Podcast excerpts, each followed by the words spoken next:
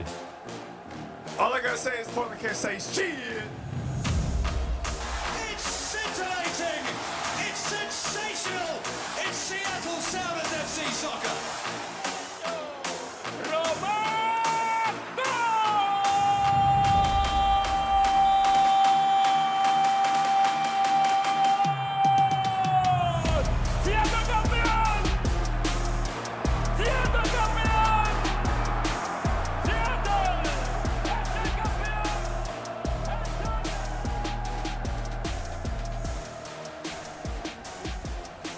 Yeah, that song always gets me so hyped up. What's up, everybody, and welcome to Sounders Scuttlebutt. I'm your host for tonight, Cameron Collins, because uh, Aaron did something stupid. He went and had a baby on Valentine's Day, and now he can't do the podcast because uh, apparently he didn't just get paternity leave from work, he got it from the podcast as well. But instead, we have the best Sounders dad around filling in. What's up, Nicholaus Biela? Hey, thanks for having me on yet again. Always appreciate it. I think last uh, episode I was filling in for you, now filling in for, for Aaron. Next thing I know, look forward to next episode where I'm running it solo. Yes, exactly. uh, yeah, I, I was unfortunately out with COVID for the last episode, and that uh, really kicked my butt. So uh, thankfully, I'm back to. I don't know if I'd say full strength, but I, I, I'm healthy. I don't have COVID anymore, so uh, that's at least good. It, it really. I don't know if you've had it, Nick, but it took a toll on me. You know, about three weeks ago, I got really sick. You could probably still hear just a little bit in my voice, um, where I just uh, didn't test positive for COVID, but certainly had something. Uh, I had to take two days off work where I just was laying on the couch all day, barely moving. And since then, taking a deep breath um, is going to result in me coughing. Wow. Yeah, you better get checked. RSV. That could it could be that that's going around, and it tends to come through the keys. So Yeah, I mean, that's frankly, that's kind of what I think it was. Um, and then I just flew in from Colorado, uh, my annual pond hockey tournament this last weekend. So, you know, uh, been been you know, nothing says resting your lungs like going up ten thousand feet and playing hockey. Yeah, especially uh, what what's your team name? Oh, we are yeah, we are the Seattle Super Chronics. um, and so uh, we have fantastic uniforms, and we love giving stuff away to to people, other teams that are in attendance. We make all kinds of swag for them, and just make it just a really fun, enjoyable atmosphere. The um, my ninth year doing it, and it's just perfect. Every President's Day weekend, um, just going and, and having a good time. That's awesome. It always seems like such fun, and I enjoy the pictures that you you post from the tournament. Yeah, it's uh, it's definitely a lot of fun. Well, speaking of mind altering substances, I think you might have a beer there to open, huh? I do. How about you? The classic. Uh, you know me, I've been doing water lately.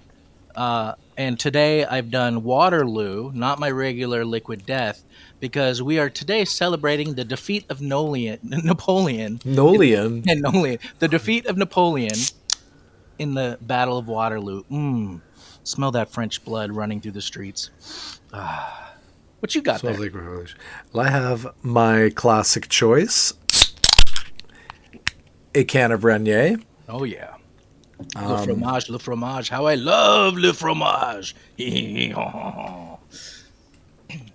Wow, it's almost like you lived in France. For a minute, I I was transported to the cobblestone streets of Paris. Yes, right, right up to Place de la Porte de Champerret, where uh, I always said hello to my friendly corner sex worker as I walked in, and uh, we we shared niceties every day because that was her corner, and uh, we had a McDonald's across the street too that I would go to and get croque monsieur.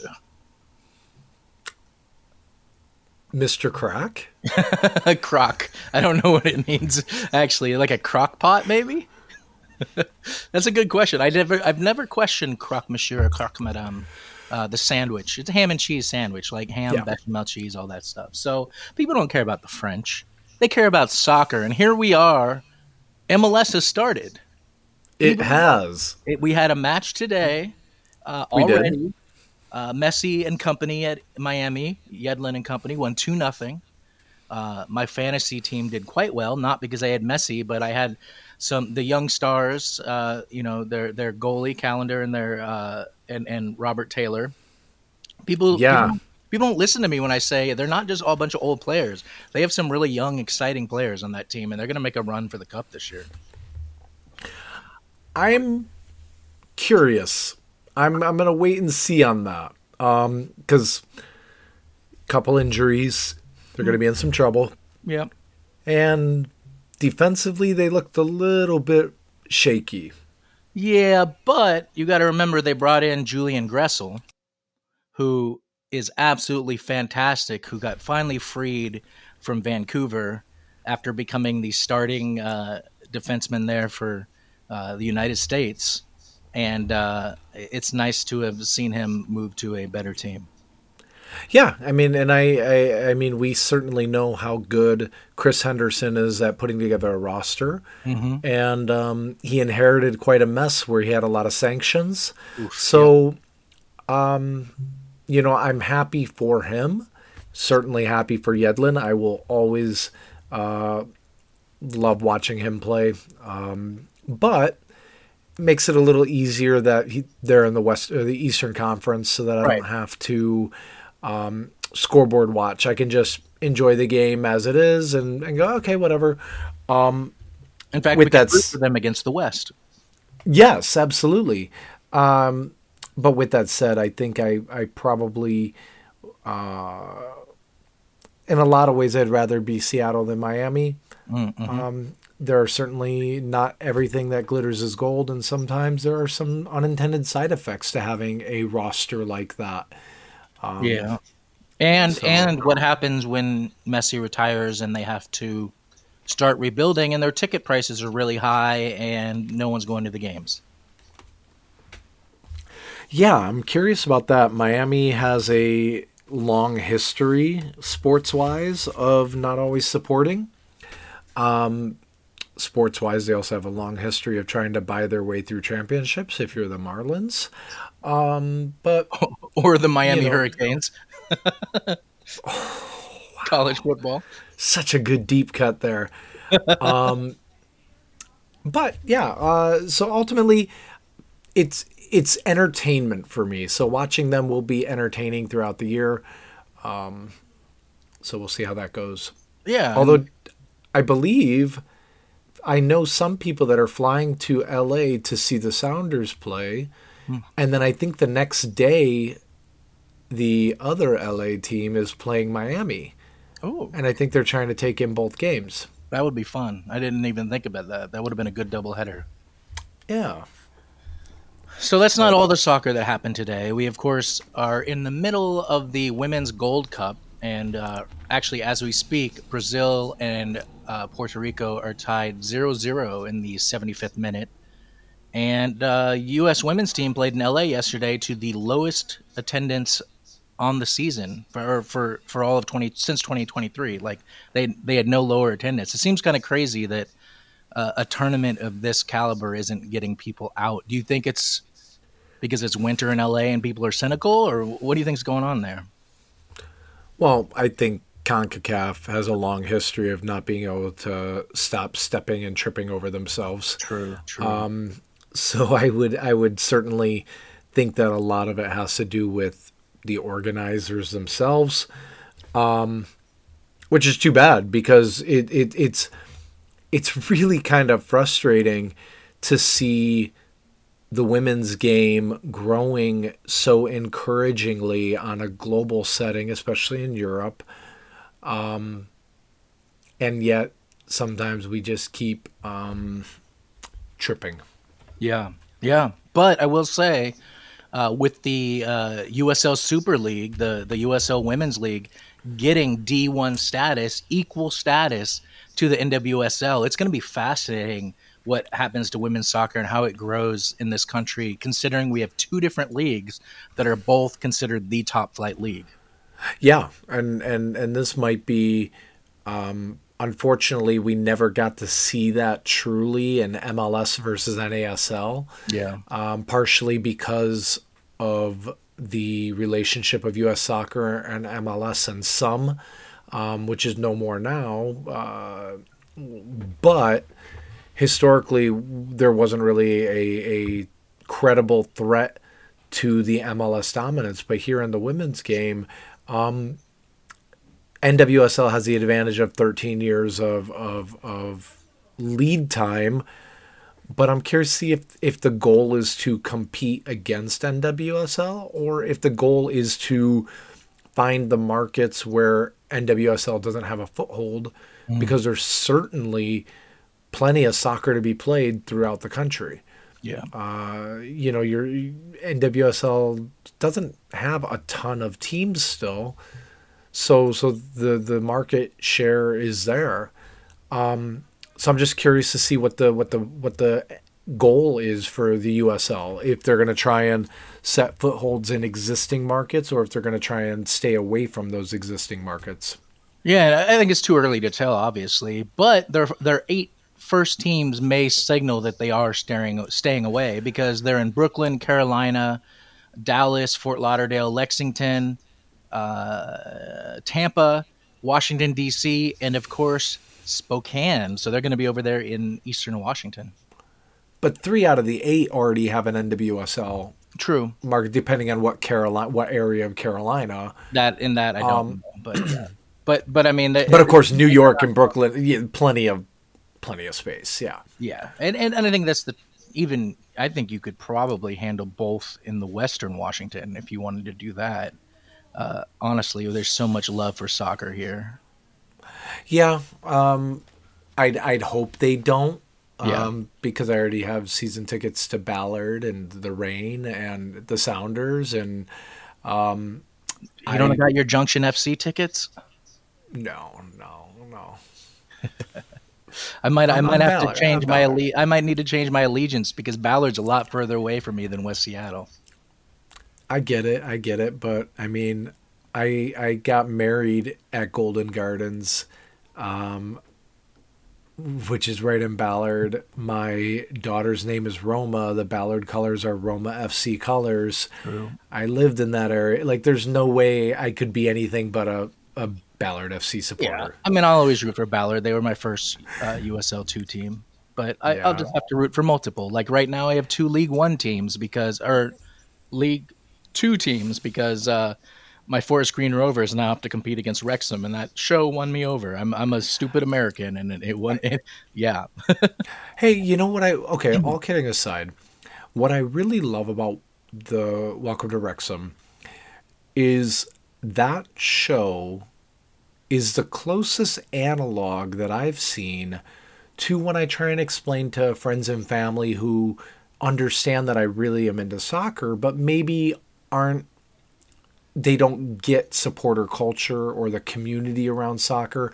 And that's something in the in the first season in particular the show really was able to successfully highlight is the the way a community rallies around a club and what I love about soccer. I mean, as as you know, I am certainly heavily involved in a lot of different organizations around the sport here in Seattle, but all of it my end goal is always the same, which is how can I use my passion for growing community around the sport that I love? Because building, and, and maybe that's a small town mentality growing up in a, a tiny town where you know everyone and and and maybe that just kind of always stuck with me of of searching for that sense of community no matter where I live.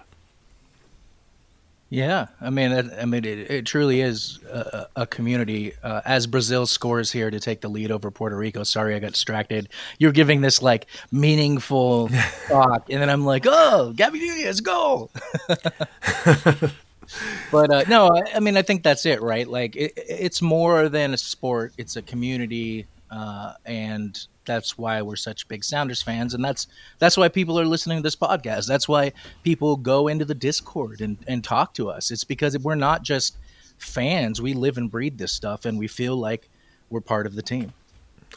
Yeah, and and sometimes that can be dangerous or toxic. Sometimes that can be stressful. Yeah. Um, but at its heart, at its heart, I mean, beginning of the year, maybe now the time to get all sentimental and, and kind of looking looking at, at, at our passion for the sport. But at its heart, it's the people, the moments, the all the different things that the sport and the Sounders in particular has brought us are the things that I appreciate the most.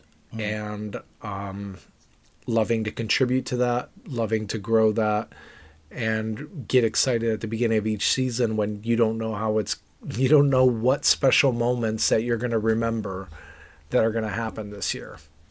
Yeah, and let's hope let's hope there's many to come. But before we get to that, before we get to the Sounders, I think it's important to hit uh, two topics because I know that Aaron and I haven't touched on them, and I'm not sure how much or if at all you touched on them on the episode I wasn't on. Uh, I didn't listen. I hit play and let it let it roll, so it got the download, but I was too much FOMO for me to listen. But We know because we put a little Easter egg in there for you specifically to see if you were listening. I'm gonna have to go listen then. I, I started it actually. I got I got a few minutes in, and then I was like, Aaron didn't use the thing I recorded for him, and so then I stopped listening. but uh, We actually we did listen to it. Maybe uh, we Oh, listened maybe it to it together. Um, I just don't know if it made it into the final cut for whatever yeah, yeah, reason. yeah, yeah. Uh, It's all good. Uh, so I think there's two really important things to hit, and I'm I'm actually glad you're here to talk about these because uh, they're they're super important topics and something that I think some people know about and others are, are really questioning what's going on. Uh, I'm obviously pro union. Uh, I believe that, that you are as well. Uh, we are currently in a lockout with the MLS referees, where my understanding what has happened, and you can correct me if, if I'm wrong here, if you know, but uh, was that there came to an agreement between the MLS and the uh, referee or uh, union organization, which isn't PRO. It's it's that S, I forget, SRPA or something like that. I can't remember the exact name of it. And I think four out of the five people agreed to it and thought that it was going to be accepted by the PRO referees, and then 96% of them rejected it. And it included a, I believe, double in raise in pay. Now, granted, I was having a conversation with an MLS executive who said this to me uh, yesterday or the day before. So this is the MLS side on it. Uh, had a, they were getting a double in pay, which means they were uh, would be up amongst the, the highest in the world with with some of the elite leagues, and uh, but they weren't really sure why why this person wasn't sure why it was rejected. Uh, I'm curious what what you think about the fact that we're, we've now started a season with scab referees, uh, and and I have mixed feelings on this, even though I am pro union. Uh, how are you feeling about it? Well, first off, I am very pro union, and I do believe that um, this country needs more unions. It's very clear that we are in late stage capitalism. We're not going to Yeah. get into that. Um, but if we really look at um, trying to the the short version without going into a, just a deep turning this into a completely different podcast altogether um i think that it's clear to me that businesses corporations are taking advantage of um, the lack of unions to squeeze every bit of profit out of out of all of us um, that's not great. Yeah. So, as much as I love soccer, I would love to see the union hold their ground, get what's coming to them. And I understand why they're using replacement referees, but I don't appreciate it and I don't I don't I don't agree with it. Um Yeah, yeah. I mean, I, I- I was pleasantly surprised by their performance in the first first game. We saw in the NFL how bad it can go, and I know I'm not talking about the fail Mary because that was a catch. If you watch it from behind the end zone, clearly a catch for the Seahawks. You could have called the pass interference before that, but uh, you can have major mistakes. But you're right. I don't. I don't like the idea of refs crossing the picket line uh, to be referees. But but there's one thing that uh, that I do know is it seems like there is no repercussions for pro referees to do a bad job. I think uh, I don't know if I agree it's this many, but Sounders fans in general believe that we lost four to five games last year because of them. And I so, would I would say most teams believe they lost four to five games because of a ref. I mean Yeah. that's the nature of sports. right? I guess my question to you would be this, and this is kind of a, you know, from your personal opinion, do you think that there's less consequence for pro referees in soccer? And that pro, I mean literally pro, the comp, the, the organization, Organization, yeah. or baseball? That's an interesting question. Baseball, probably. Although, because we have seen like now they keep they keep those pitch graphs right that tell you how good they are and how bad they are. and you can see like the missed call percentage and Yeah. the because However- because baseball is more it's, it's it's less arbitrary it's very black and white Yeah. either it's a strike or it's not they were Right. safe or it's not it's not They've also gotten significantly better over the last twenty years. Uh, also, and so pitch or umpires used to be significant. They used to have their own strike zones. Yeah when there was a separate a separate uh, league like AL and NL had their own. Each league had their own strike zones, and then different uh, umps had their own. But here, here's all I think: I want the union to win. I want them to figure it out. But I think there needs to be accountability for pro referees when a referee makes a mistake to a degree. Uh, I mean, as far as I know, the Sounders are the only team that's ever had a uh, subjective red card overturned meaning usually it's left up to the ref and they're never going to overturn that but we did. Uh, that was years ago now uh, but i think it was against chicago and Harry Shipp in his rookie year actually. But uh, it, it's it's something that i feel like there is an accountability and our refs are one of the things that make us uh, not a professional league in the world. We're trying to be a top 10 league in the world and we're never going to get there with the quality refereeing we have. I mean i i would counter only with um premier league certainly has its issues with refs as well. So i don't know if that's this year. what's going to hold this back. yeah. Uh the chicago one was that oba? Uh, i think it was oba yeah. Okay, I do remember this game. I think the main reason that this got overturned was I remember during the game, no one knew why the red card happened because I think a goal had just been scored, if I recall correctly, but no camera was on the incident. And so I think they ended up having to rely on like a 22 and all 22 type of thing. Um, they did go back and review it though, and the kind of red card it was when it's subjective like that and not objective, like you have to give one in this situation or you don't Mm-hmm, give one. They'd never overturned a MLS ref before that, and that was uh, was that Salazar? I think it might have been Salazar. Maybe I, something happened with him where he had like a health thing where he could no longer ref, so he was like leading refs or um, training refs. He interestingly got much better. he got much. That's kind of what I was getting. Not only Yeah. for the Sounders, but for many people. Where Yeah. Where when I found out he wasn't refing anymore and why he wasn't refing, I was actually really disappointed. Yeah. Um. He he did he did blow that uh, U.S. Open Cup in my opinion, but he did get much better. Yeah. I mean, y- unfortunately, it, it really was. But um, you know, the the, the one thing that kind of gets me, where the kind of refs that I really tend to clash with, are the ones who basically will take strong, uh, strong home field environments, and almost as if they're trying to say, "Oh." I need to prove, go out of my way to prove that I'm not biased by going in the like overcorrecting and where they in big game situations tend to call again and it's not just the sounders you know it's kind of a it's a personality thing um whether they are overcorrecting or whether their personality is to be um a fascist um you know uh you know uh, i had to choose my words carefully there but um no i i, I think there's I, I mean and, and for for full context I've officiated high school basketball, high school baseball, softball, hockey, soccer.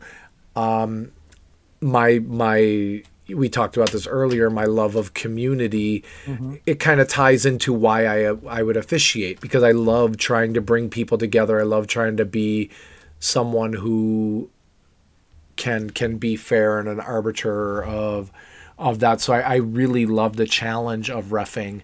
I do think we're too hard on refs, though. In general, Um, Oh, agreed. I mean, lots of times people will be like, "Well, what, how did you not see that?" Well, the ref's standing behind the player, not looking at it from the sideline Yeah. like we are, or whatever it is. So, I, I, it's just for me when it's an obvious egregious call, or when they refuse to overturn themselves on VAR when it's clear. Yes, Uh, that's that kinda stuff. That ego, when ego gets involved, Yeah. that's usually my criticisms.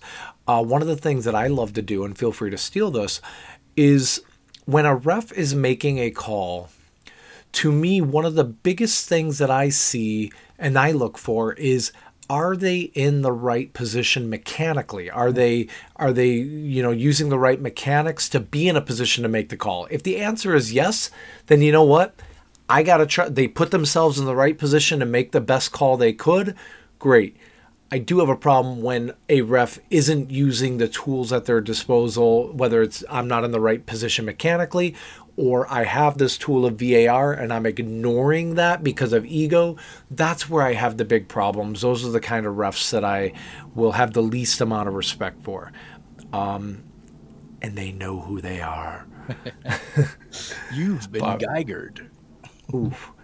Um, Everyone hates Geiger, though. Is the funny thing. yeah. That, and that that's a For me, uh, it's Unkel. Unkel, Unkel is. too.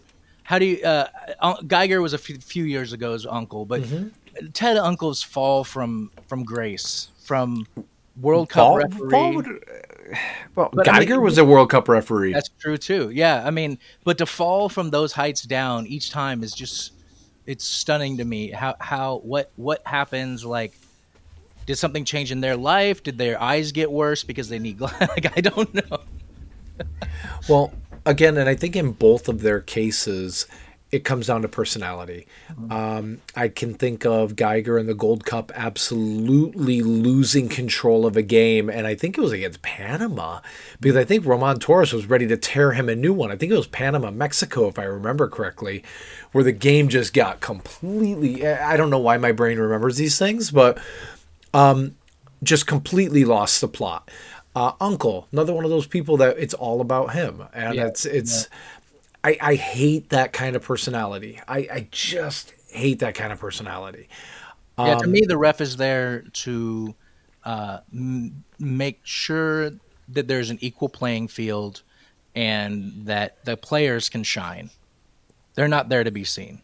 The less we hear from the ref and less necessary, the better. Angel Hernandez, you know, I mean, Or uh, Pavarotti, what was it? The, what was the his name? on uh, Naked Gun, uh, Enrico Palazzi. Enrico If I, if I, does that sound right? Enrico Palazzi, I think that's. Or Palazzo, I think it might have been. Yeah, Oh my god, that's so good. Um, sidebar. yeah. I did watch Naked Gun probably about six months ago or so for the first time in maybe 20 years. And outside of the very weird culture shock of seeing OJ Simpson in the movie and remembering that, Great actor. yeah, great. Man, when he was running through that airport trying to catch his his rental car, I've been Yeah. there. I'd been there. I so have I.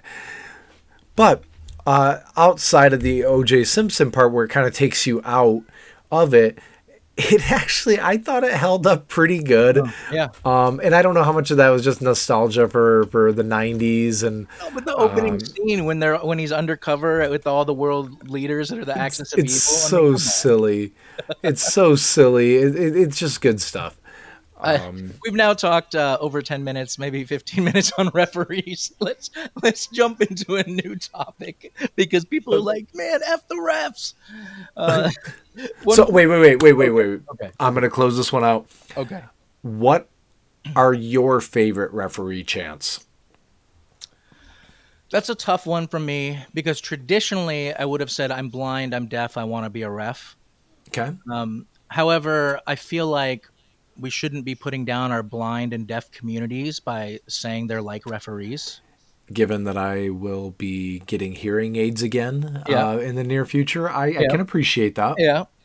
Um, I, the, the, I, I, I've the the ref you suck one. I got a little flack for this, but I, I love the idea of it. But the suck thing is a little close to the YSA chant to me. Um, Yeah. Which so and and I think that ultimately that has some maybe mild homophobic. I mean, I use the words "it that sucks" all the time, but but I try not to because I think ultimately that did come from like, that was the etymology of it Yeah. was was that yeah and and I, I can understand that i mean personally i i like using hand gestures putting up for two r's four e's one f and referee um and and I, I like that for a couple different reasons one you get to use numbers two four and then i use my middle finger for the one um but one f in referee and one F in referee. Both you, you you know. So I just like that one. It's got it's got good play on words. That that one just kind of always makes me happy. Um, and and one that just doesn't get as much use, which I'd rather do than ref you suck is referee wank wank wank.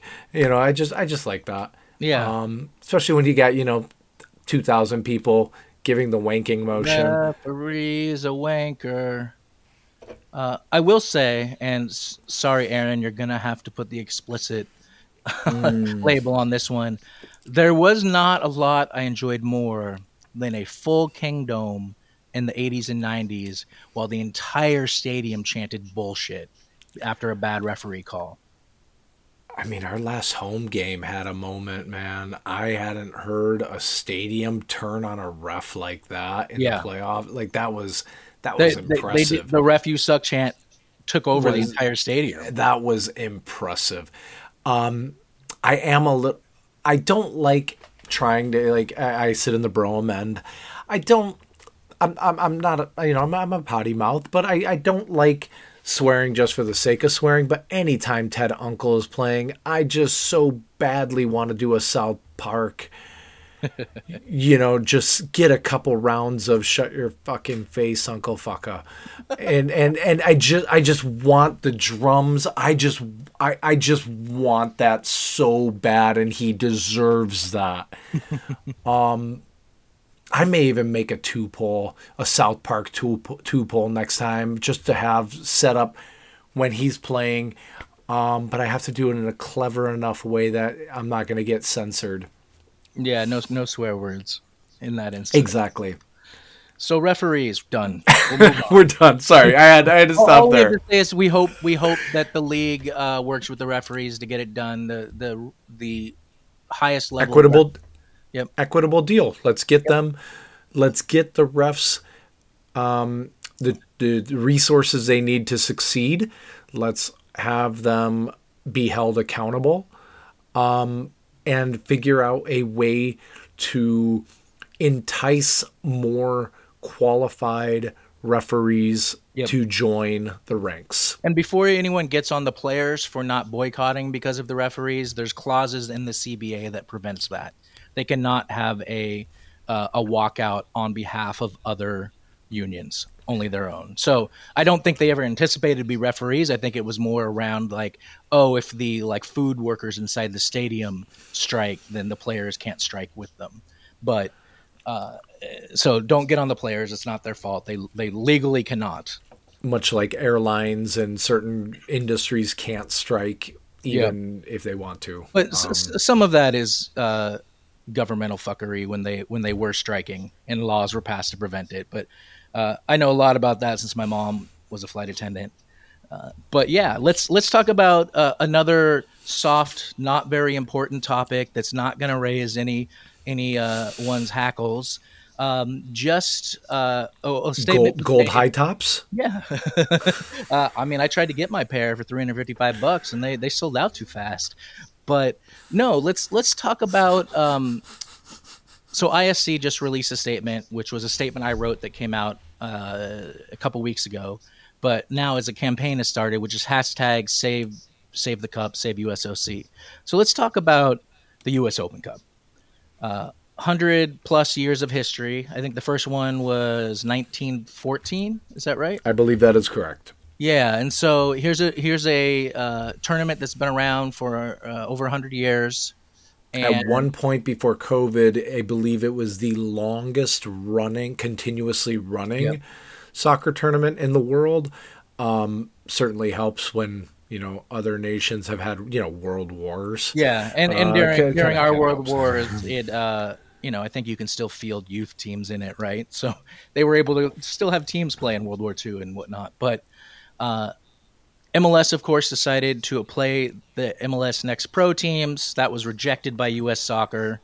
Uh, now there's some talk of only having some MLS teams in there. I believe today all USL one teams agreed to be in it. I'm not sure uh, if they've heard from all the USL Pro and USL two teams, but um, Well, USL, two was not. It was not going to be everyone because like Ballard FC's USL two. yeah, Um, only I think eight USL teams. And keep in mind, USL two, there's something like 150 right. You couldn't teams. So yeah, so they have to. They're eligible to play in it, but they're not mandated. I think only D one and D two, I believe, doesn't have to qualify yeah. For it. They get entry at some point. I'm not 100% sure on that. And we had last year we had the team from North Seattle, the Octo Sharks, or what was Shark Sharkdo? What was Sharktopus? Sharknado? No, it was Were like they- the Sharktopuses.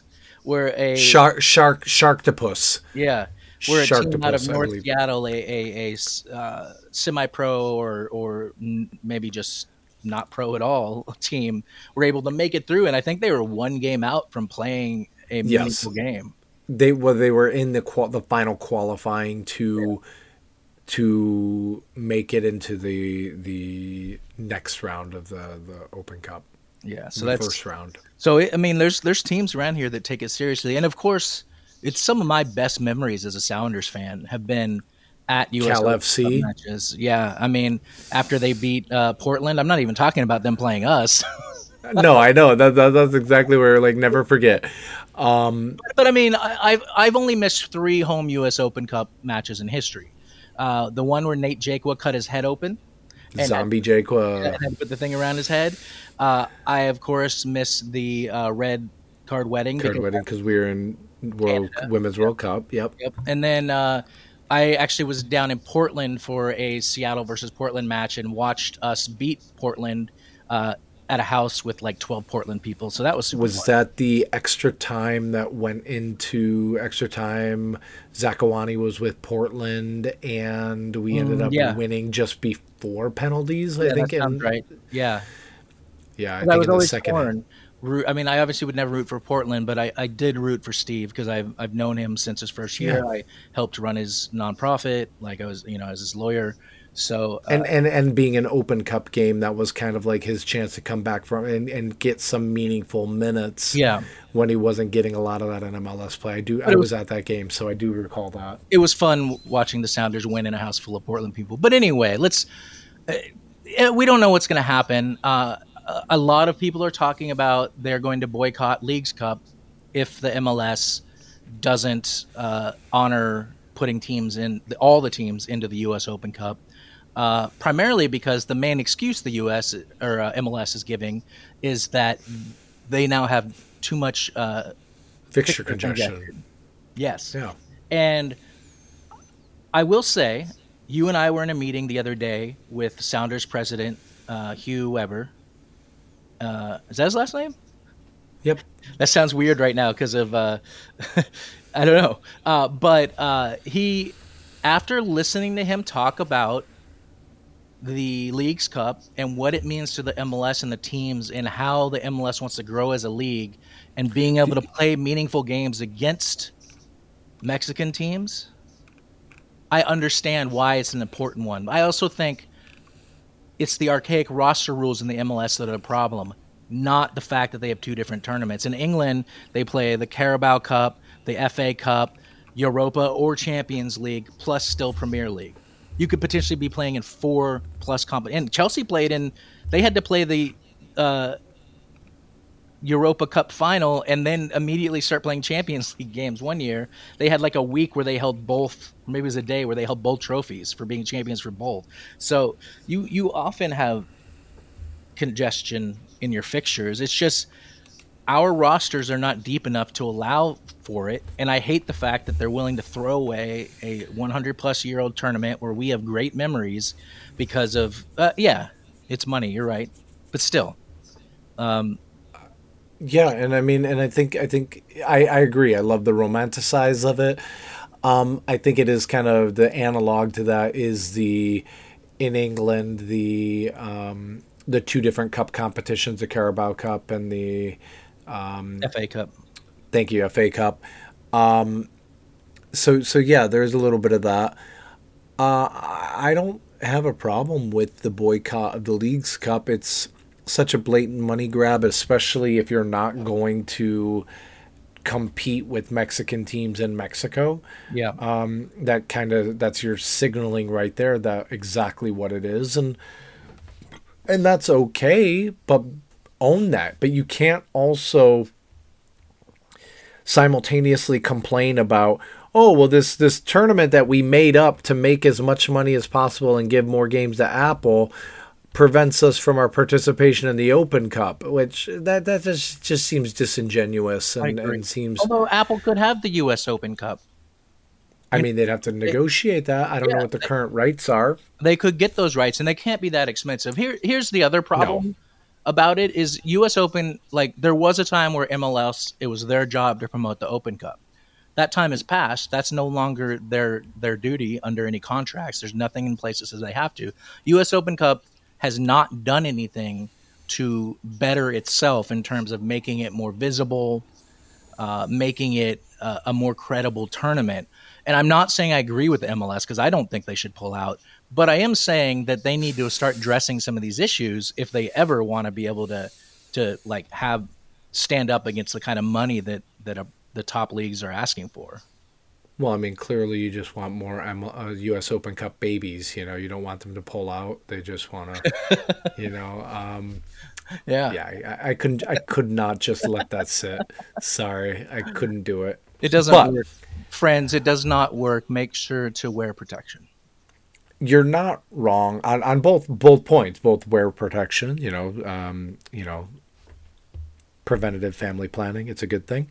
Um, but uh, yeah, I mean, U.S. Open Cup has not exactly bathed themselves in glory, but they also, you know, some of it's self-inflicted for sure. Um, but it, it it's kind of it's kind of difficult there if they're not getting the the financial resources necessary to put on a tournament. Like if you've ever looked at the actual requirements that are needed at each stage to host a game and what's what's required of that. It's it's very interesting uh, the technical um, reading the technical manuals on that. Um, yeah, I, I, I will say this: as much as I don't want the MLS to leave it, if the U.S. Open Cup were to retain its bid to the CONCACAF Champions League, screw the MLS. Let a USL team get that. How much more fun would that be for the MLS to lose one of those spots and have a USL team with the chance to go in? Now, I'd want that guarantee before I'd be okay with the MLS ever leaving that. But I would Yeah. much rather see a USL team getting a chance to play because you never know what could happen. Yeah. I mean, they're just, they're a Saprissa, uh, one of the you know one of the other teams that, that make their make their run. Now, granted, add insult to injury, put them in pot A. You know, put put them in pot A with the guaranteed break. You know, uh, No, yeah. and then make make you know the Inter Miami or whatever team that has the best coefficient that didn't win a trophy, make them go into pot B. You know, make them play Inter like Miami at at Ballard. oh my god! Inter Miami playing in Memorial Stadium. I mean, you know what? No, no. I because keep in mind, Ballard would have to, you know, would have to win this year's Open Cup, so that'd be next year Yeah. Oh, after Memorial Stadium's already done. Uh, so Interbay, back to Interbay, Inter Bay, Inter Inter Miami at Interbay. That's what I want to see. Um, that reminds me of the the year the Sounders uh, basically like Landon Donovan and and uh, uh, Beckham uh, in the Open Cup. Were were playing at Starfire, if I recall Yeah. correctly. Here's the thing: is Starfire it was such a cool little intimate venue for U.S. Open Cup. There's nothing more fun than seeing because you're on top of the field. It's not. It's not. You're so separated when you're at a place like Lumen. Uh, and I love Lumen Field as a home stadium for, for regular season games, playoff games. But for for those U.S. Open Cups, there's just something special about playing them there. I mean, this this wall behind me is is the field line. You know, you're right, Right. there. You're right on top of it. The way that the the way that the um, the overhang side reverberates that sound. Um, just all the all the great memories, the success that certainly helps. Success really will help build tradition. Um, one of my favorite things was the the march out for the teams. They'd they'd have little they'd have kids like twelve year olds holding flags of the U.S. flag, the Canadian flag, the MLS flag, and the uh, the the respective teams' flags. And in our big 2014 U.S. Open Cup run, when we ended up winning the the, the Open Cup, uh, I recall all those games at Starfire. ECS very, very vocally would inevitably get a chant to the kid that had the misfortune of holding the opposing team's flag because we would get a very loud drop that flag drop that flag and it would it would just get louder and louder and you'd see the kid like succumbing to peer pressure. You'd you'd see the look of panic on at first it'd be like smile like haha that's funny and then you see we're not stopping and then slight tinge of fear and then panic and then you see the kid looking over at the other kids in the line with him and they're looking at him like like like like nodding their head like do it do it and and keep in mind at this point there are no adults around. The kids are just out there kind of on an island all by themselves. And i remember one of the kids you know kind of slowly started lowering it a little bit and we got louder. And he he let the flag kind of drape the ground and he was a hero. Um but but no little things like those little moments you know that's just it's it's silly completely silly. But that's one of my favorite starfire memories is is just psychologically torturing a 12 year old and you know teaching him peer pressure apparently i guess i'm just a real real jerk Uh, Did you happen to go? And it was in the middle of your workday, so probably not. But it was. I think it was a Wednesday. Uh, to the Sounders two versus T two match there when the uh, minor league teams were in the USL and were allowed to play in the US Open Cup. I did not go to It- that game. they played it like Wednesday at like a at, at it might even been earlier that because we had a Sounders game versus Colorado that night at home. And so I went to that game and that was there was like 10 of us there. And I remember as the Sounders were on a breakaway running down the field, my seats were on the open side. And I was already only one of 9 people who had seats on the open yeah. and so I ran with the players along as they were running down the field, and then they kicked it in the goal, and then I was in the stands like going nuts, and it was just it, truly It's like the kid at a train station running alongside their their dad leaving you know i could just picture you. Yeah yeah. It was so much fun.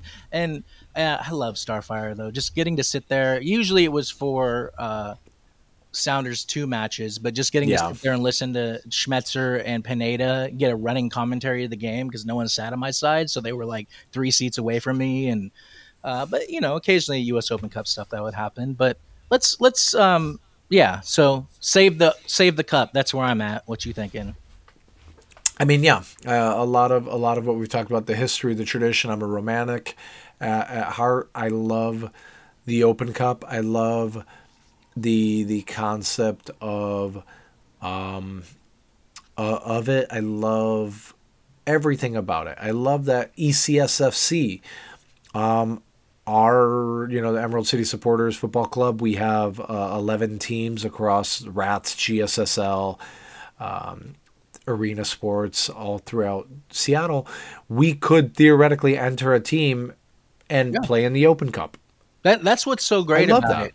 Like any of us could just form a team and have a chance to advance and play professional teams if we put a good enough team together. Some of my favorites uh, moments are uh, that team in DC that that and when they scored that first goal a couple years ago. Uh, you know, obviously Cal FC beating Portland. Never forget. Um, care care like we do. I believe was their was was their uh, uh, tifo following that. Timbers Army were not happy about that. Um, I, I I love that. I'm very curious, very curious to see what's going to happen with Ballard FC because Ballard FC is in the U.S. Open Cup, but their games are going to be months before their season starts. So I believe the rule is there's there's waiver processes for USL team because they are semi pro.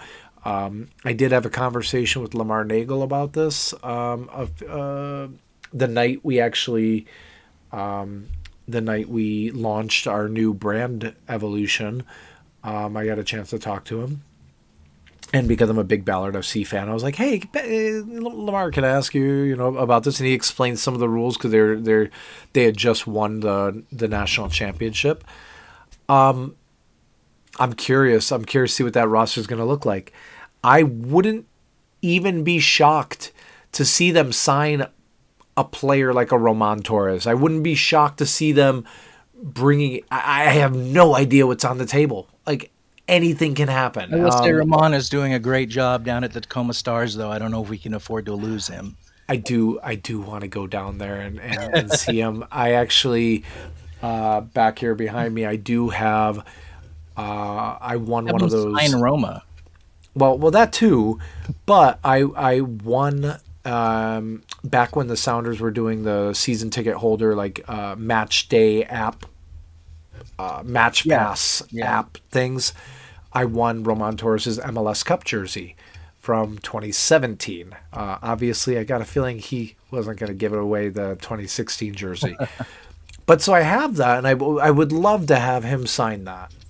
Um, so I was thinking about maybe bringing it down to a Stars game and checking that out for sure. Yeah, that would be cool. Oh, to excuse me. I do. I do need to open up one more beer. So do, do it. And, and and really, we should move on to talking Sounders here because we have been going for 50 minutes. Uh, but I do want to mention shout out to Keith Costigan, former announcer for the Seattle Sounders, now head coach of USL 2's uh, Ventura County Fusion.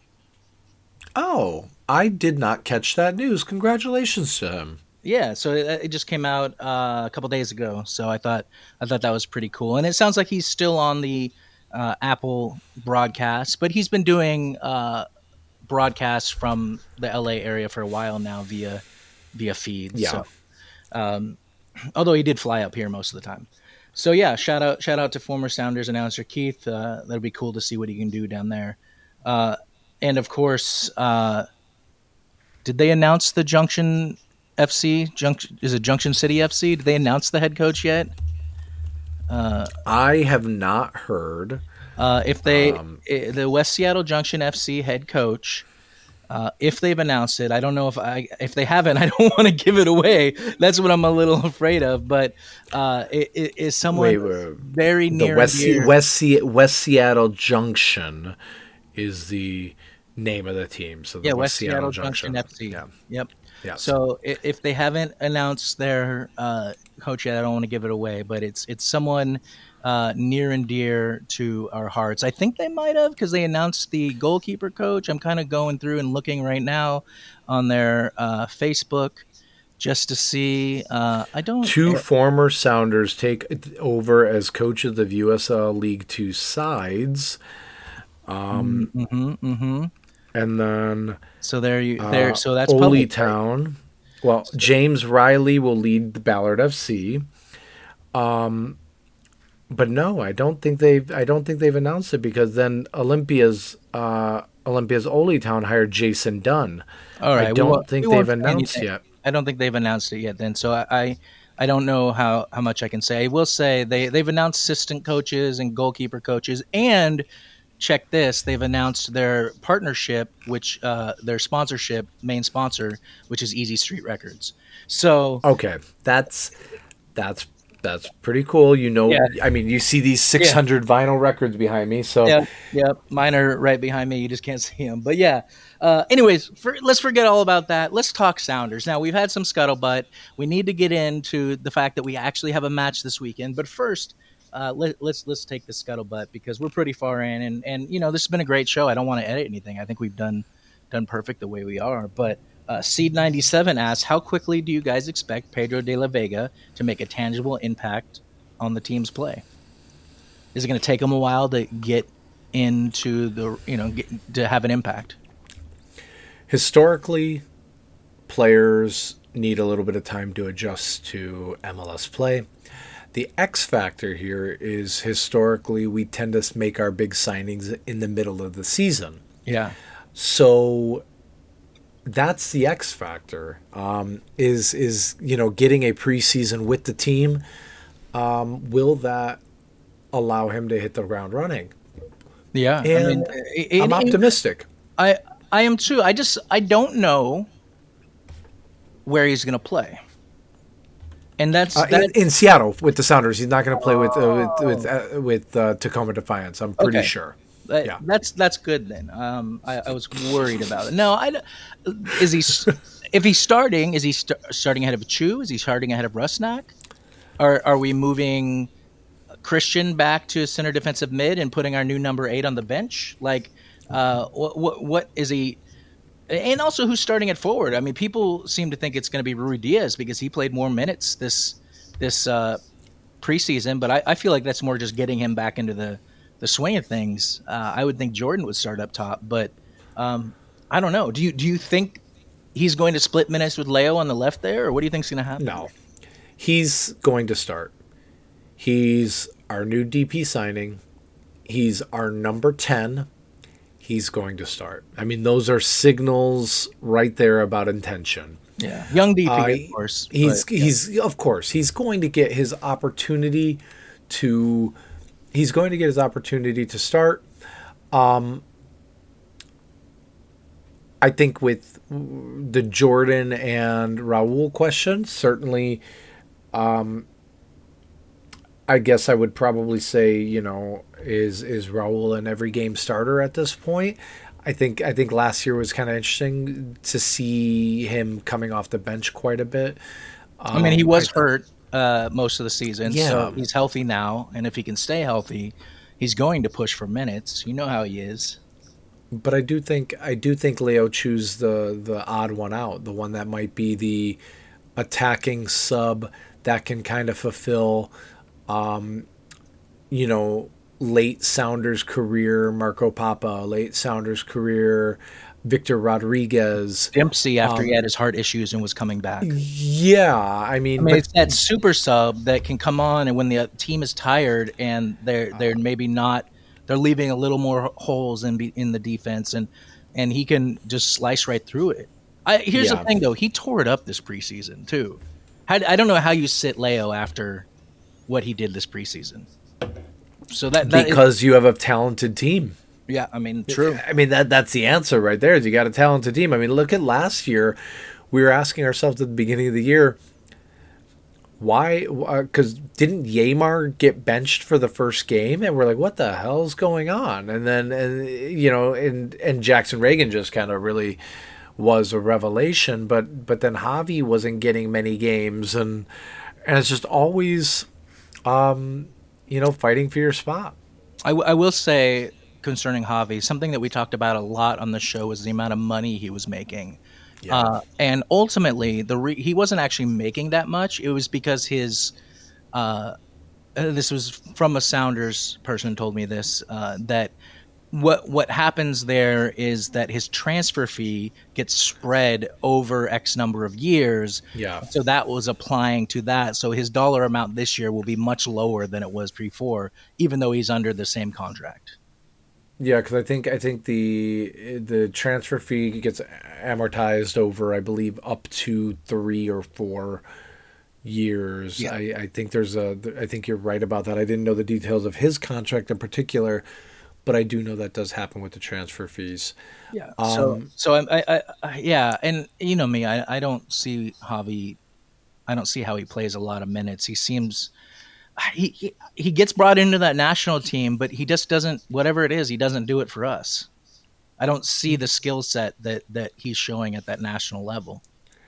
Javi Javi has shined for us in the past.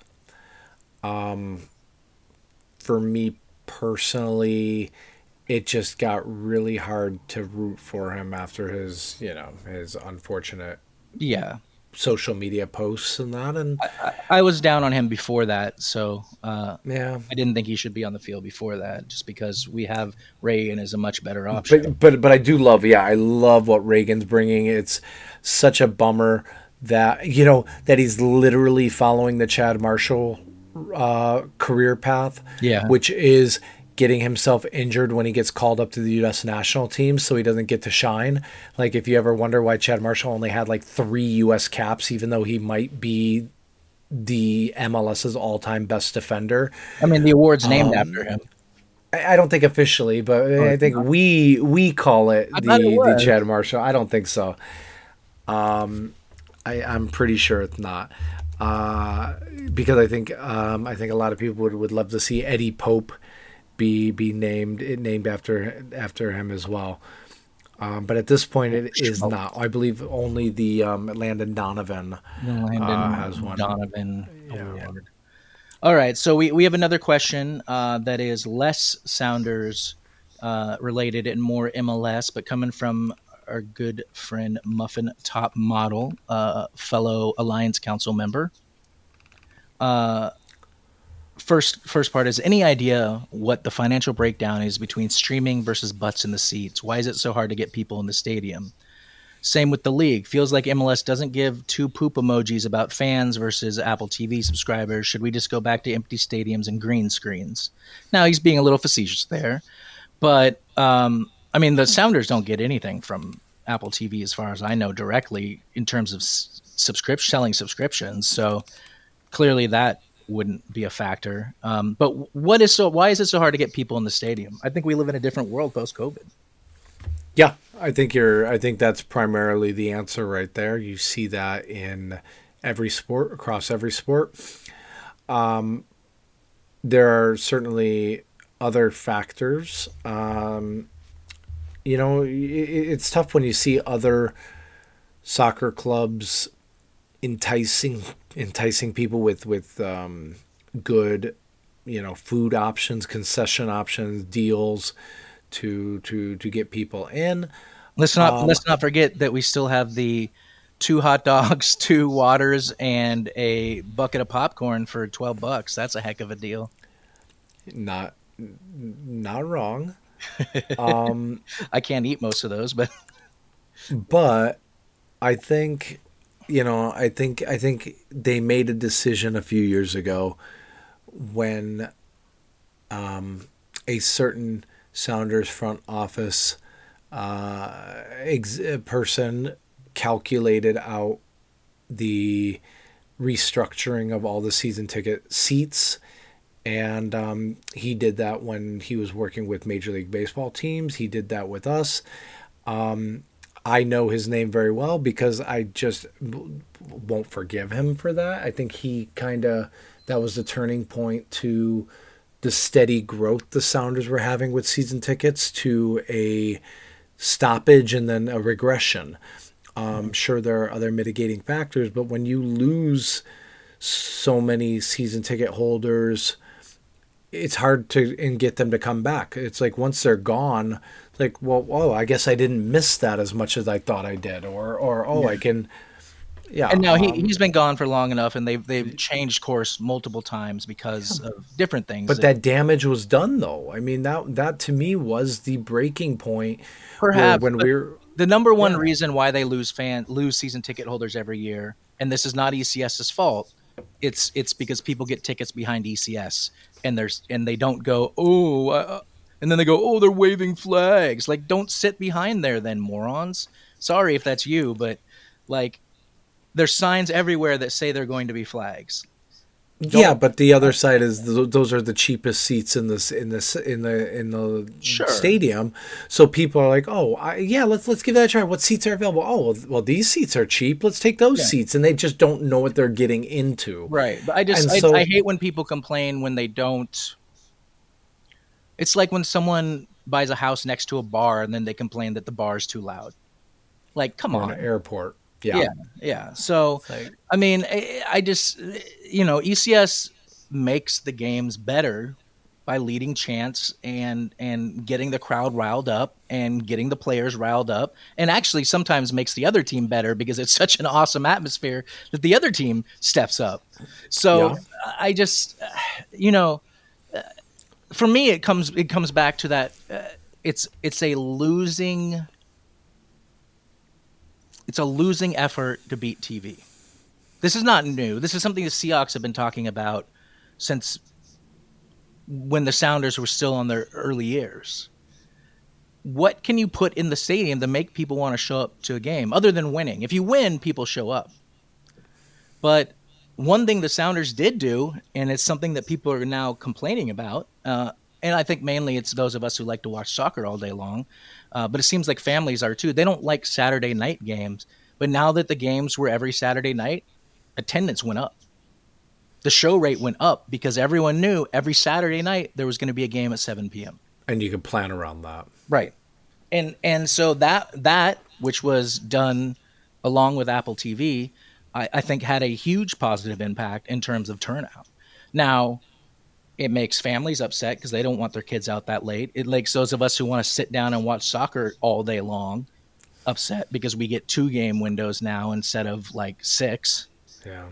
Um, you know, I'd much rather, especially now that the Husky, the Pac-12 doesn't exist, and I only have Husky games to watch. I'm not watching college football. I don't care about college football. I want to watch soccer all day long. Yeah, I think um,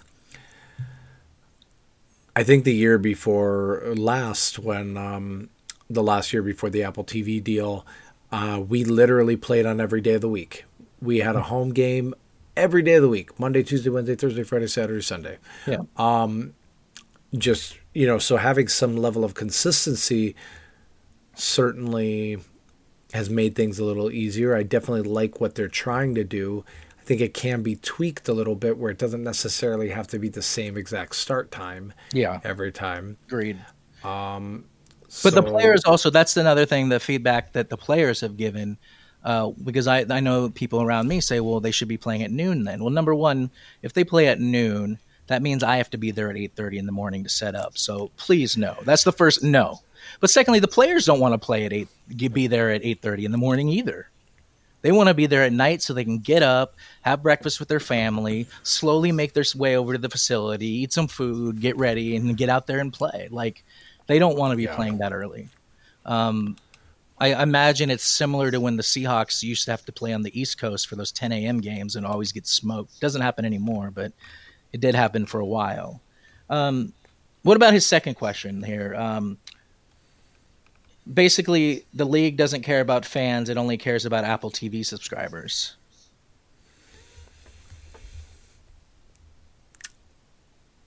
I think it's been very clear over the years that they care about money.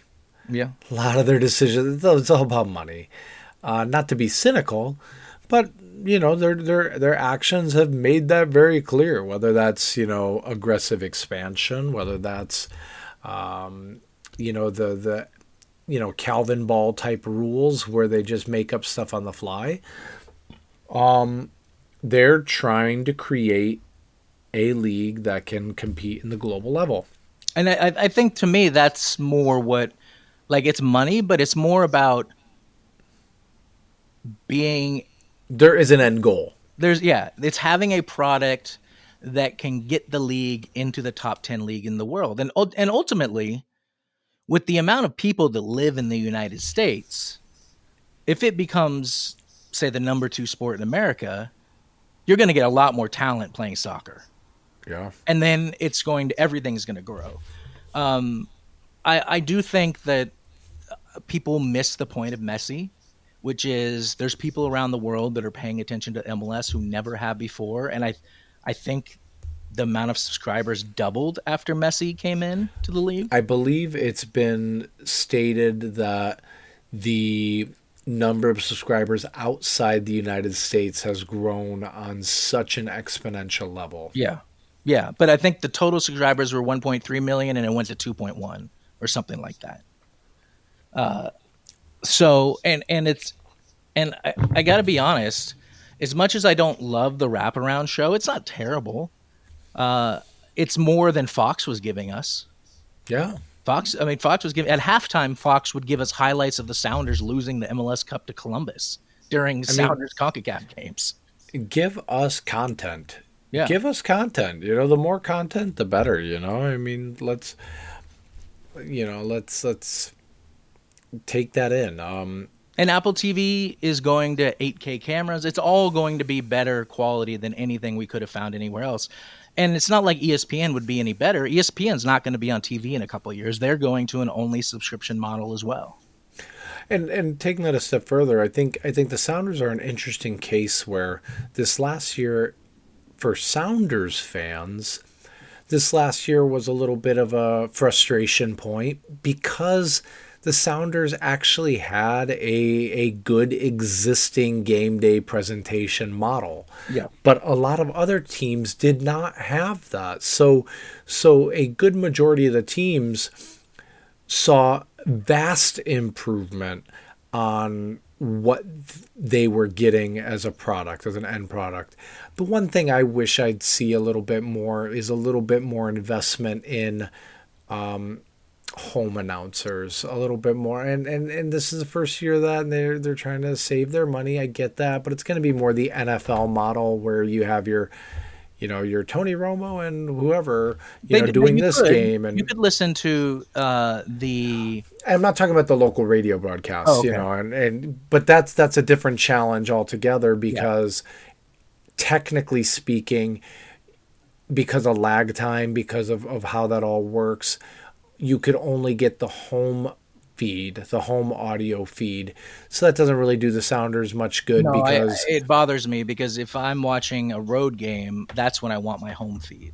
exactly. I will say if you have a, a, a, a you know Google or Alexa, you can pause the TV until it gets to the right point. I did that for Jackson Phelps's first call as the main announcer because I had to support my buddy Jackson. So Yeah. Um, Shout out to Jackson. yeah, what's up, Jackson? You the man. So yeah. Um, all right. Well, we got a game coming up, so let's quickly hit that here before we run on too long. Uh, uh, the Sounders are playing LAFC coming up, and what a rough start to the season. Let me tell you, we, we couldn't have a soft landing. Uh, we we have to go down to LA and play a game. And um, what do you think of the Sounders' form? Should we see anything out of what's been going on in the preseason? Because we got we didn't get our butts kicked, but we lost. I think our last what three or four matches. I don't know what happened in the second game against Sacramento, but we lost to Sacramento one nothing. We lost to uh, the last three matches we had against teams from Sweden or wherever they were from. Yeah, that is good. Uh, the starting the starting eleven have not scored a game in in in two games.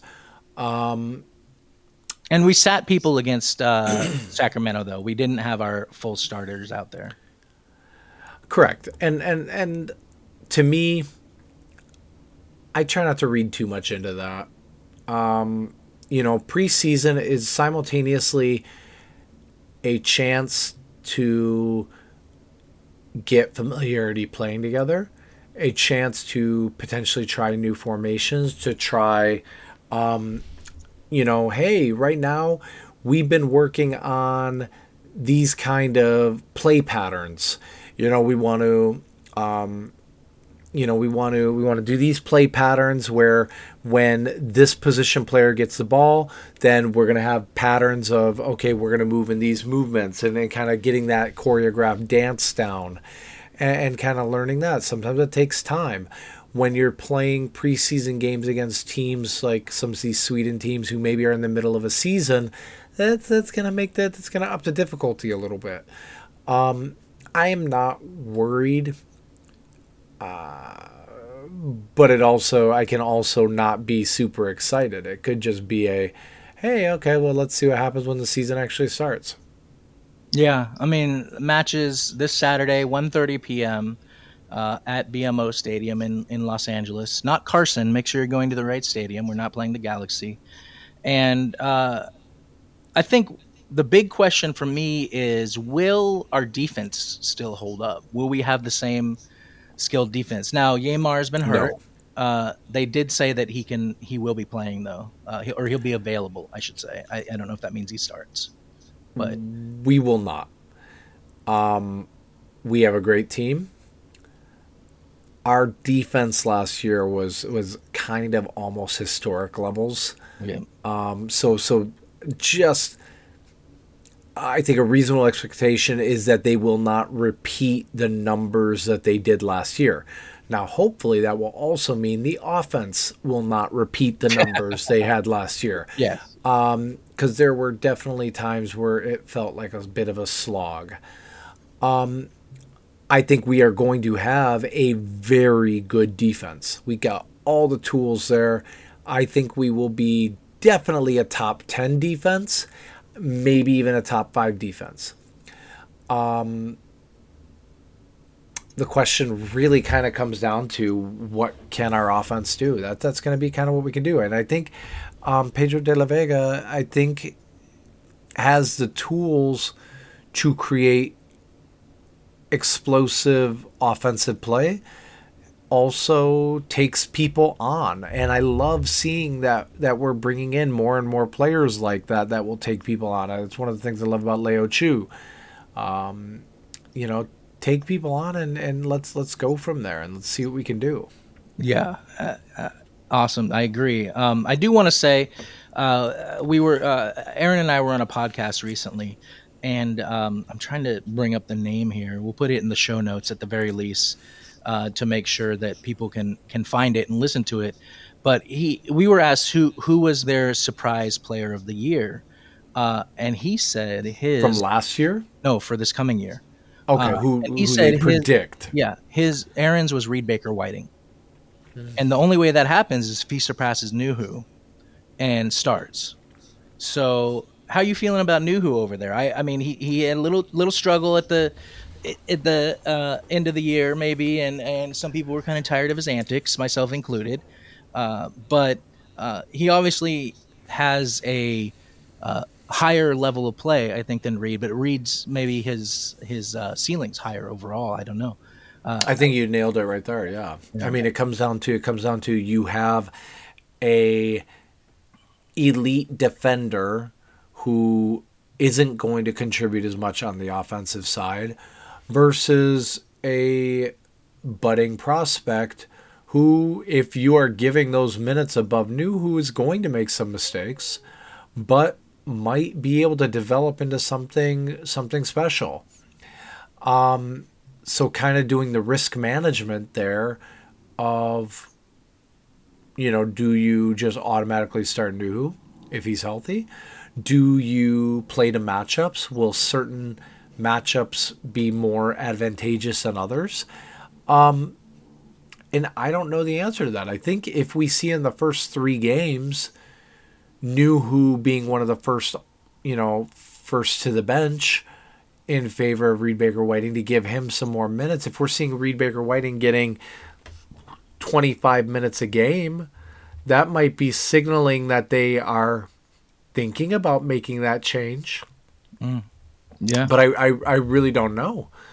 Um, I I like teams that have tactical flexibility. Um, I like when you can bring in a player and change things up. The only question I have is is is that the direction? I mean, because typically, you know, if you're trying to change things up, maybe you might be down a goal. Is taking off a left back for another left back is that going to be the exciting thing you have? But that's the advantage of I I love the fact that we did not get rid of the five sub rule from COVID. I think oh, it's such a great. that might be that might be one of the most the the best unintended side effects of COVID is if that becomes a permanent part of the game, which it certainly looks like it is. yeah.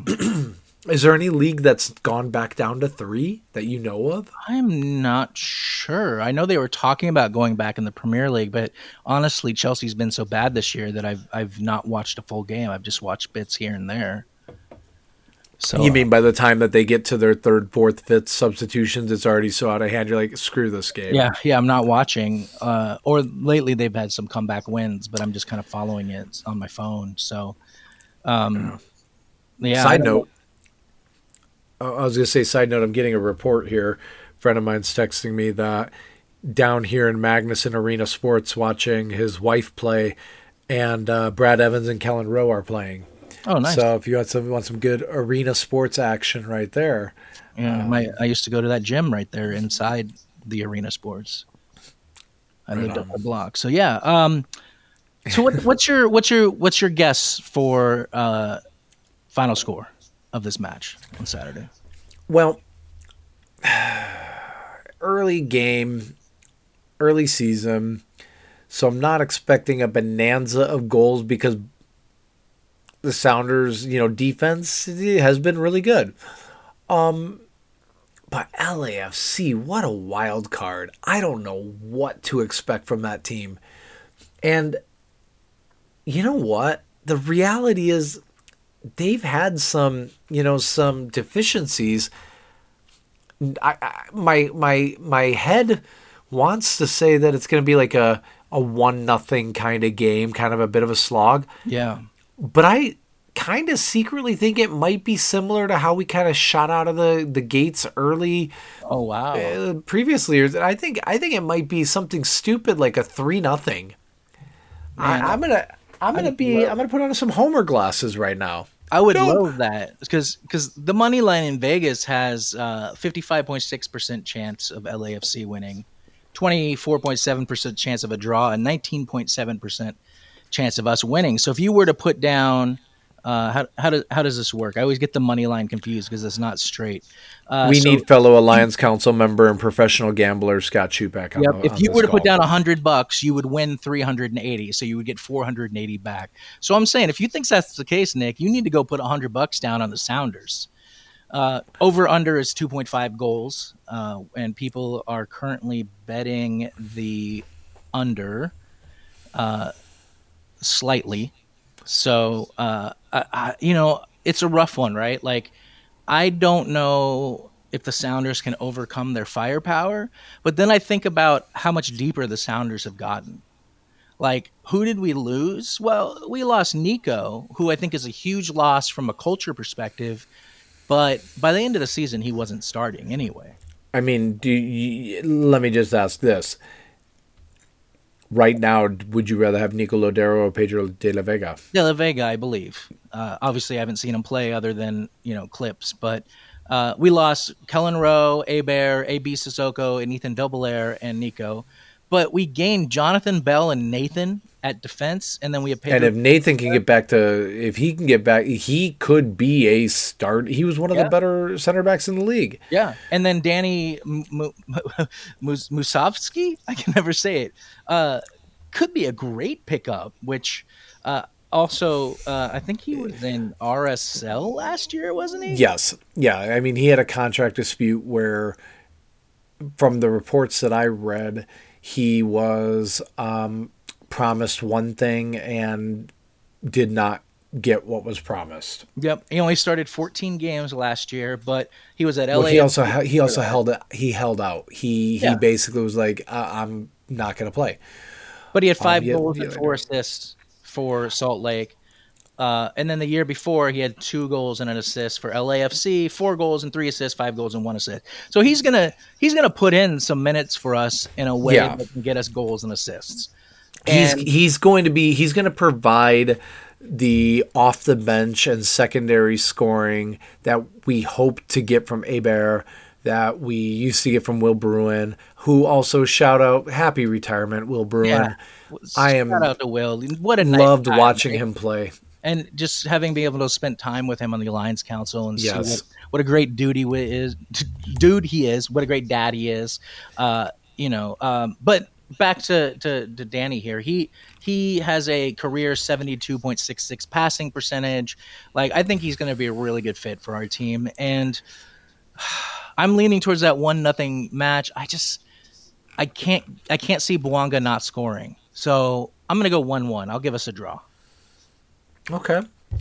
Um, yeah, I just think that I think that um, I think that Danny is going to provide you know that Will Bruin role, the actual goals, and not just hypothetical goals like we are hoping for out of Heber, hoping for out of Miguel Ibarra, hoping for out of Herculez Gomez, hoping for out of you know these these uh, even to a degree Fredy Montero. Um, I- I, I think he'll be able to provide some of that. Yeah, yeah. So, um, what are you looking for in this game to get off to that start, uh, that fast start? What do you What do you want to see out of the box?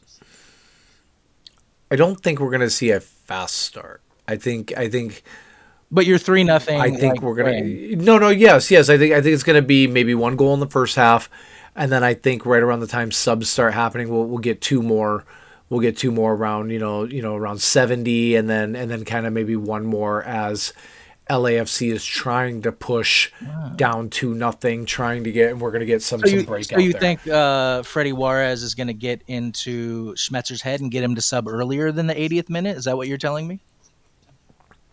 We'll see. We'll see. Um, actually, I kind of do in this particular case, just because I don't know how many players would be considered truly 90 minutes fit. So I think And- there will be, you know, it's early season, so our I would is- expect to see more subs. Our bench depth is the drop off between the starters and the backup is way less than it may have been in years past. Yeah, I mean, like we just talked about, we just talked about three people, and, and we still haven't even answered the Ruidíaz question. Yeah, whether, the you know whether Ruidíaz. Yeah, yes. I mean, so you were talking about Leo Chu, Ruidíaz, Danny, uh, Reed Baker Whiting. Of those four, there's a good chance all four are not starting Yeah. um, and all of them can provide offensive spark off of the off of the bench. Um, I mean Nathan, obviously that's a different situation because you're not expecting offensive output from him. No, but Although, man, wouldn't it be nice if we? Who's first off? Who's taking corners?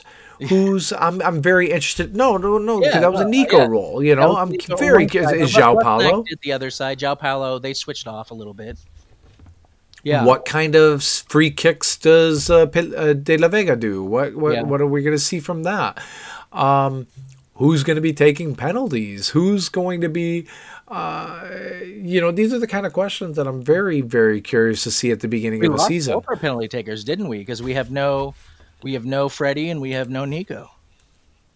Yeah. Um, but but Fredy was rarely in the game at a time when we would get a penalty. So you know, When Nico was hurt Um, during that U.S. Uh, or that sorry uh, Champions League run, he was getting all those penalties. yeah.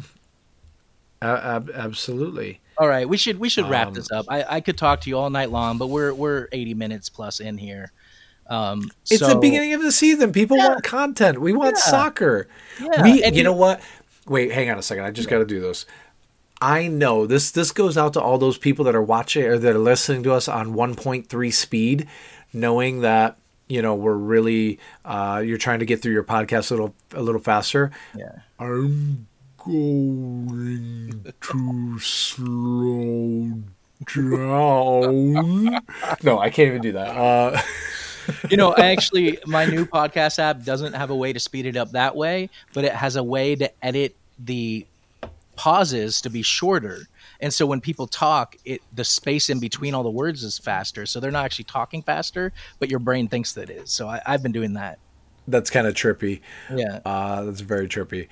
My big thing is I do try as much as I can to avoid using um and uh you know in between words those are the, those are the things that really do bother me i'd rather have that pause in between words than to fill it with uh yeah, absolutely. As as as, and- as someone who you know, I've just started my 26th year in radio last month. Uh, I've had to learn very quickly because I've had to listen to my voice and edit it so many times that ums and uhs drive me crazy. And we're always our biggest critic for Yeah, sure with the way our voice sounds. Like I know that right now I'm fighting a little bit of you know chest cold. You sound so good that. right now. You sound thank you so that, much. that Sexual chocolate. I'm a man. Sexual chocolate. Now, Man, here's here's what I'm going to leave you all with before we go away to uh, allow James to take it away.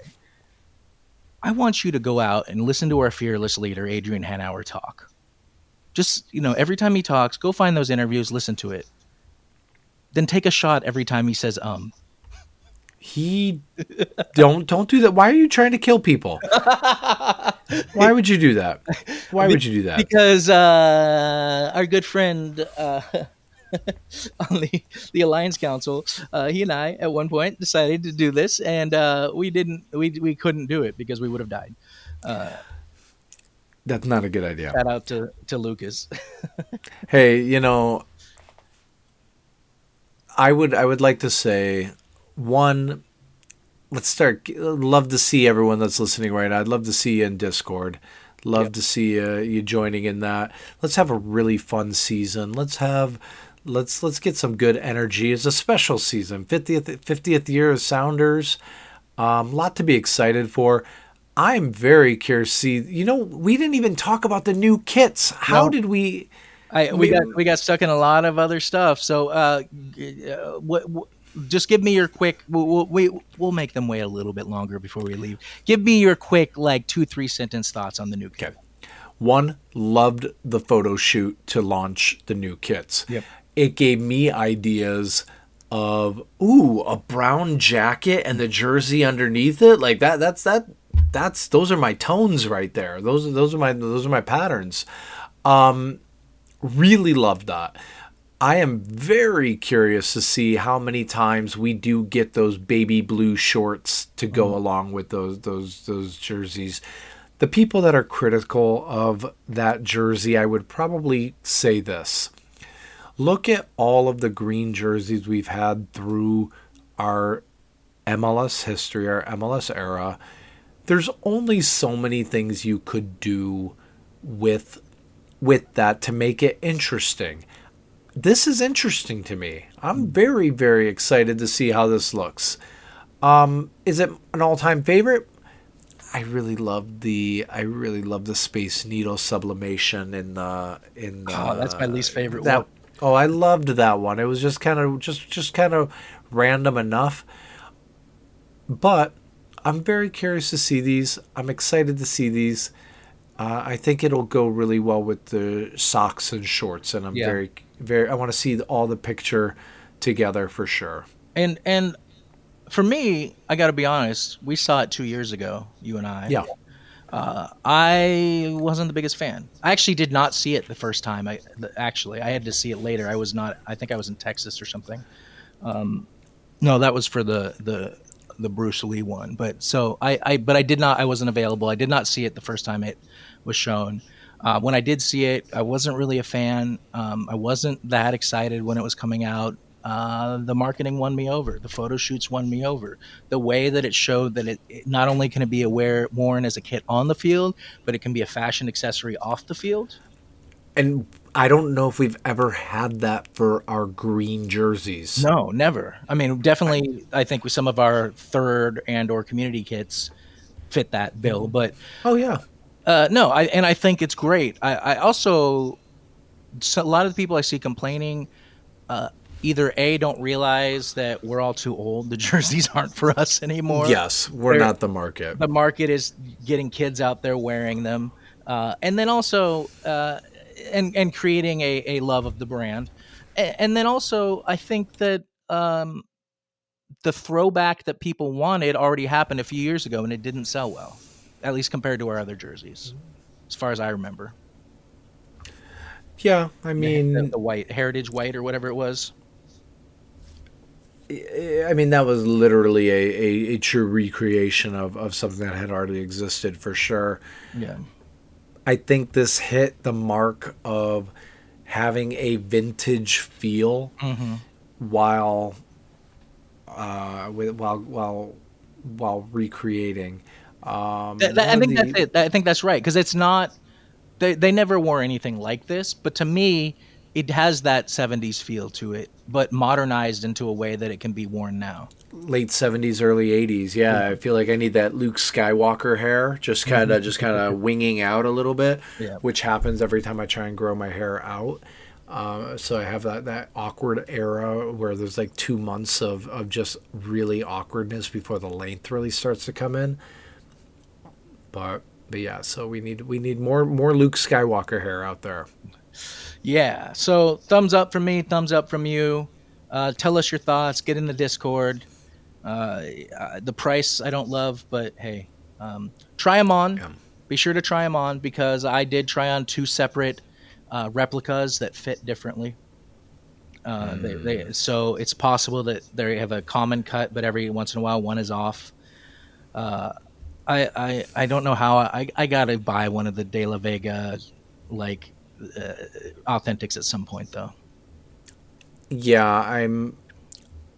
I am still struggling with the Providence side of it. Yeah, yeah, yeah, yeah. So, so I think my I'm definitely not going to buy it at full price right now. Uh, I just, I just, I I have 30, 30 Sounders jerseys right there, something like that, between training tops, jerseys, goalkeeper jerseys. Uh, um, I'm not at our, our colleague Jerry's level, but I'm I'm definitely definitely pretty high up there. yeah, I, I'm in um, the the 60s, I think, for Sounders jerseys, uh, and and I I will get it. Uh, I will say two things. One, I can't get it yet because I'm in the process of losing weight and I'm between sizes right now, and I'm not getting the larger size. Two, uh, Albachem uh, heat transfer vinyl letter remover number 1020 does a great job of moving that Providence logo. If you would like to remove it, I'm too anal retentive. I know. I can always see the hand mark. ghosting. Yep. I can see the little ghosting. I will always know it's there. My there eyes will always go to that. So I did buy a Bruce Lee kit from uh, UK uh, UK Heritage Football. UK classic shirts. There we go. Yes, UK classic shirts where they got them before the Providence logo was announced. So, uh, so I got one that was truly blank. blank. It's- it's- oh, I, lo- I love it. and it's possible they might show up there again early. Uh, you- Maybe. you never know. Uh, I will say that if you do like a lot of people ever other did and put pro-choice on there instead of Providence, it covers that right up though. So no, I mean it would look a little different, but no one would notice. I do. I got to give a big shout out to my fellow uh, pub leaguer Lars Gunther, uh, co-coach. My my roommate went to Mexico City. He took the blank and he put a Dix logo on Oh, it. Oh, it looks so good. It looks so good. It looks so good, and I just I just love that. Uh, and it got me thinking about okay, could it, is there something I'd like to do? Reality is I'm probably just going to keep it blank. Uh, just just not. Yeah, I mean, I, don't want to get free advertising. I have all of the uh, jerseys that I planned, like goalie jerseys, I planned on getting made, still sitting upstairs Yeah. in the closet. I never took them in to get made, so uh, the likelihood of me getting anything done is always pretty slim. Well, you let me know. You let me know if you need any any help. I've I've had many a goalie jersey made. Good. I have I have Um, all the parts. I just need to find someone who still has the, the numbers, the old numbers, obviously. Ah, yeah. The the big one for me was I designed a um, a chest piece for the Champions League finals. Yeah. And and the chess piece had the CONCACAF Champions trophy on it. And those things are such tiny little diamonds that when you put the heat transfer over it, if you don't cut that exactly right, and if it kind of like sticks, it has a tendency to want to move. So you got to like reposition those diamonds with like a tweezer. Very big challenge on that one, but but I do have a uh, home and away CCL final jersey for that that that are that are amongst my favorites that I love t- to bust out to wear. So awesome. So we leave you, Scuttlebutt fans, knowing that you are in a better place from before you started this podcast until now, as Nicholaus and I have endowed you with our knowledge, our stories, our inane idiocy. and You you you know Cameron, I will say very well endowed. You are so you you are such such a trooper in that regard. Yes, yes. Uh, I, I, Ladies, I believe he's single. I mean, I'm dating. Yes. Oh, Not. Oh. Oh, and perfect timing because my alarm just, uh, my broken alarm just went off and is going to beep in the background. So, uh, yeah, if anyone would like to go on a date with me, let me know. I mean that's that's that's that's what this podcast. Now we're getting to the meat of what Oh, this yeah. podcast is all about. Absolutely. So, uh, with that, where can they find you on the internets before this beep gets too annoying behind me? That sounds great. Uh, come on out. Uh, I'm on X or Twitter, whatever it's called nowadays, at Niquita Banana, N I Q U I T A B A N A N A, or on Instagram. yes. I know. I want to add the S every time. Um, or on Instagram at Cascades2C, uh, Cascades2C SEA. And then on on Facebook, um, mainly through the ECS Pub League page. Come join us on ECS Pub League, learn about what we do, and uh, and and come come join the fun if you're looking for a low level entry level soccer. Um, as I like to say, there's no one that is too bad for our league. Only people who are too good for our league. That maybe we need to find. A, will help you find a different team to to play on. And sadly, I, I couldn't play the spring because my job at the Superhawks requires me to be at games on Sundays. So, uh, Sunday mornings, afternoons, sadly. But um, That makes sense. Soon. We're gonna get you because Aaron's on my team this year. yep, one Um, of these days. I, I cannot announce what our team theme is yet. We that is not public knowledge yet, but we have a fun design for our jersey, um, and and looking forward to it. Awesome. Yeah, and you can get me at Legal Minded Punk wherever it matters. Uh, take it away, James. Bye, Nick. Bye. You can follow the Sounders Scuttlebutt podcast on Twitter at SSFC Scuttlebutt. And for all inquiries, including questions for the gents or sponsorship opportunities, please email contact at scuttlebuttproductions.com. Be sure to subscribe to the show for new episodes following every Sounders FC match. And don't forget to share your feedback by rating and reviewing. And you can follow me on Twitter, Instagram, and Facebook at BritVoxus. That's BritVoxUS. We'll see you at Lumen and go Sounders. Alexo is the best MLS team of all time. The Seattle Sounders are both unequivocally and irrefutably the best MLS team of all time.